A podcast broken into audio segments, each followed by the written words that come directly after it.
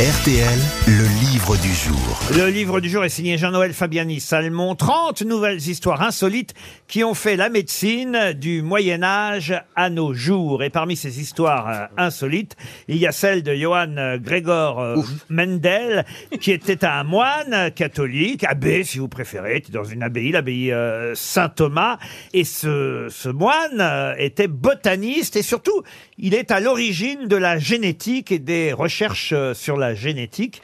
Et ces recherches, il les a faites, euh, il faut le dire, en cultivant, mais en cultivant quoi? Des haricots verts. Pas des haricots verts. Il a haricots. fait une Des loi. Il n'y a Des pas une loi qui s'appelle Mendel. Pardon? Il n'a pas une loi Oui. qui s'appelle. euh, Les lois de Mendel, c'est ça. Ah, Mendel. Je ne sais pas s'il a une loi. On demandera à Jean-Noël Fabiani qu'on aura, euh, Jean- Monsieur Fabiani Salmon qu'on aura au téléphone dans, dans un instant, qui lui est, est un, un chercheur, clinicien, euh, professeur en chirurgie euh, cardiovasculaire. Ah, c'est bon pour moi. Oui, c'est bon pour vous ça, Oui. Monsieur euh, Benguigui. Mais en attendant, je vous demande qu'est-ce qu'il cultivait, pas lui. Est-ce Mais, que ça se mangeait mais le oui, ça se mange. Des légumes, donc. Des tomates. Des tomates, non. Des pois. Des poireaux, non. C'est petits pois. Des petits pois. Bonne réponse de Jean Benguigui.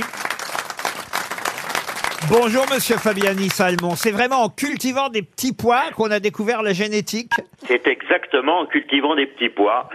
Euh, le, le bon moine euh, Grégor Mendel était un très bon botaniste. Il cultivait des petits pois. Il avait fait la différence entre les petits pois qui avaient la peau rayée, euh, ridée, ceux qui avaient la peau lisse, ceux qui étaient grands, ceux qui étaient petits. Et en croisant des petits pois, il en a quand même croisé 10 000. Il a réussi à établir les lois de la génétique qui sont avérées exactes, non seulement pour les petits pois, mais également pour tout ce qui était vivant. On est en quelle époque là à peu près alors pour ce Oh, moine bah, qui- moitié du 19e siècle. Ah, moitié- Et c'est le début de la génétique et des recherches euh, à, à partir de petits pois. Ça me paraît quand même tellement dingue. Mais que fait la police Alors, il, il- il démontre tout ça grâce aux petits pois. Monsieur Baffy, je vous en supplie. Je vous jure.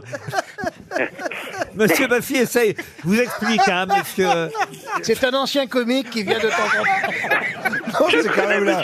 L'inventeur- adoucir la fin de carrière de Monsieur. C'est l'inventeur du snipe, quoi. C'est-à-dire, Sur Internet, il y a- il y, a des heures et des heures de. de- de- de- vous, vous appelez d'Écosse Vous avez connu Monsieur Baffy, drôle, j'imagine, euh, Jean-Noël Fabiani Salmon. Oui. Oui, oui, mais je le connais. Il est toujours drôle, bien entendu. Il a beaucoup C'est gentil, vous êtes très gentil. Revenons Mais à pour votre revenir- livre. Mais pour revenir à Grégor Mendel, personne ne l'a cru au départ. Il a parlé dans le vide. Et il a fallu attendre assez longtemps, pour tout dire presque 50 ans, avant qu'on reconnaisse son travail et qu'il devienne le vrai inventeur de la génétique.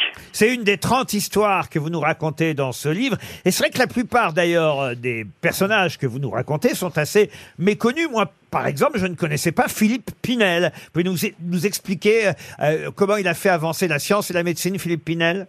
Bah, Philippe Pinel, c'est le bienfaiteur des aliénés. Il a, il a sa, sa statue devant la pitié salpêtrière.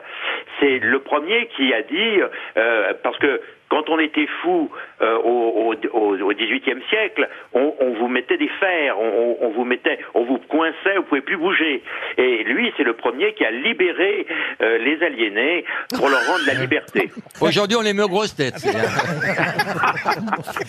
Parlez-moi aussi de ce Michel Servet qui lui a été brûlé. On l'a mis sur le bûcher. Vous allez nous dire pourquoi d'ailleurs il a été euh, brûlé. Mais surtout, on a tout brûlé sauf un livre, un livre qui a compté dans l'histoire de la médecine. Parce que dans ce livre, il est le premier à décrire ce qu'on appelle la petite circulation sanguine, c'est-à-dire celle qui passe par les poumons. Avant, on, on pensait que le sang n'allait pas dans les poumons. Et lui, il est le premier à décrire ça dans cinq pages seulement de ce livre. Il n'a pas été honnêtement brûlé pour ça. Hein. Il a été brûlé parce qu'il était contre le pape, parce qu'il était contre la Sainte Trinité, parce qu'il Ah, était ça contre... va alors. Oui, oui, oui. Euh, alors il c'était a réussi. excessif. Il a réussi ce, ce coup de force d'être brûlé deux fois la même année. Une fois, les catholiques ont brûlé son, son, son mannequin, en quelque sorte, par contumace.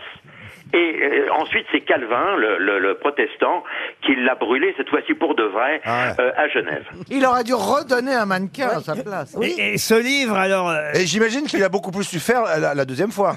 Ah bah, beaucoup plus, et vous avez, vous avez tout compris. alors un mot aussi sur un certain Barry Marshall qui lui a carrément avalé des bactéries pour euh, pour faire ses recherches.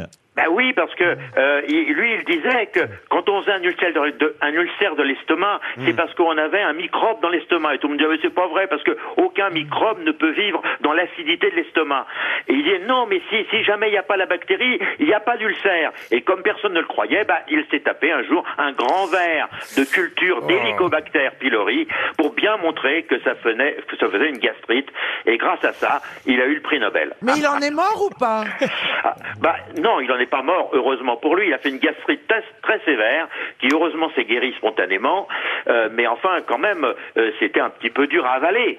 C'est le moins qu'on puisse dire. Elle est bonne, elle est bonne, elle Et est je crois que t'as trouvé quelqu'un pour partir en week-end.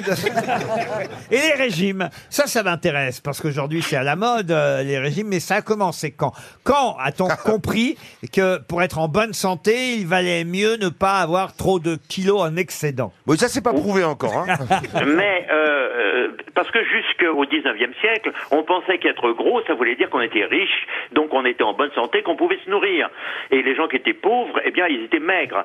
Et puis quand même, un certain euh, Monsieur Banting, un jour, qui était trop gros, a décidé de maigrir. Mais il n'a pas réussi à maigrir.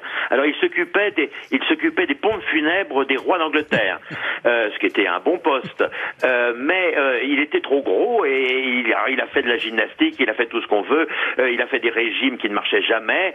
Et un jour, il y a son un de ses médecins qui lui dit j'ai écouté un certain Claude Bernard à Paris qui disait que quand on grossit, c'est parce qu'on mange trop de sucre. Et il lui a fait un régime où il n'y avait plus de sucre. Ah ouais. Non, mais c'est intéressant. on est, à quelle, on est à quelle époque à ce moment-là, alors, monsieur? Là encore, on est à la moitié du 19e siècle à peu près. Et d'ailleurs, maintenant, pour, pour maigrir, pour faire un régime, en anglais, on dit to bant, comme, euh, comme le nom de Monsieur Banting. Il est, ré- il, est, il est tombé maintenant dans le domaine public. C'est- Écoutez, c'est passionnant, il y en a 30 comme ça, on va pas vous faire raconter les 30. Mais je peux, si vous voulez.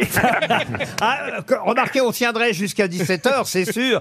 30 nouvelles histoires insolites qui ont fait la médecine du Moyen-Âge à nos jours. Je me souviens qu'on s'était parlé il y a plusieurs mois de ça pour une bande dessinée. C'est bien ça, monsieur Fabiani Salmon Exactement, c'était sur Ambroise Paré. Bon, euh, là, c'est un livre, un livre avec 30 histoires qui ont effectivement révolutionné la médecine. C'était le livre du jour, signé Jean-Noël Fabiani Salmon aux éditions Plon.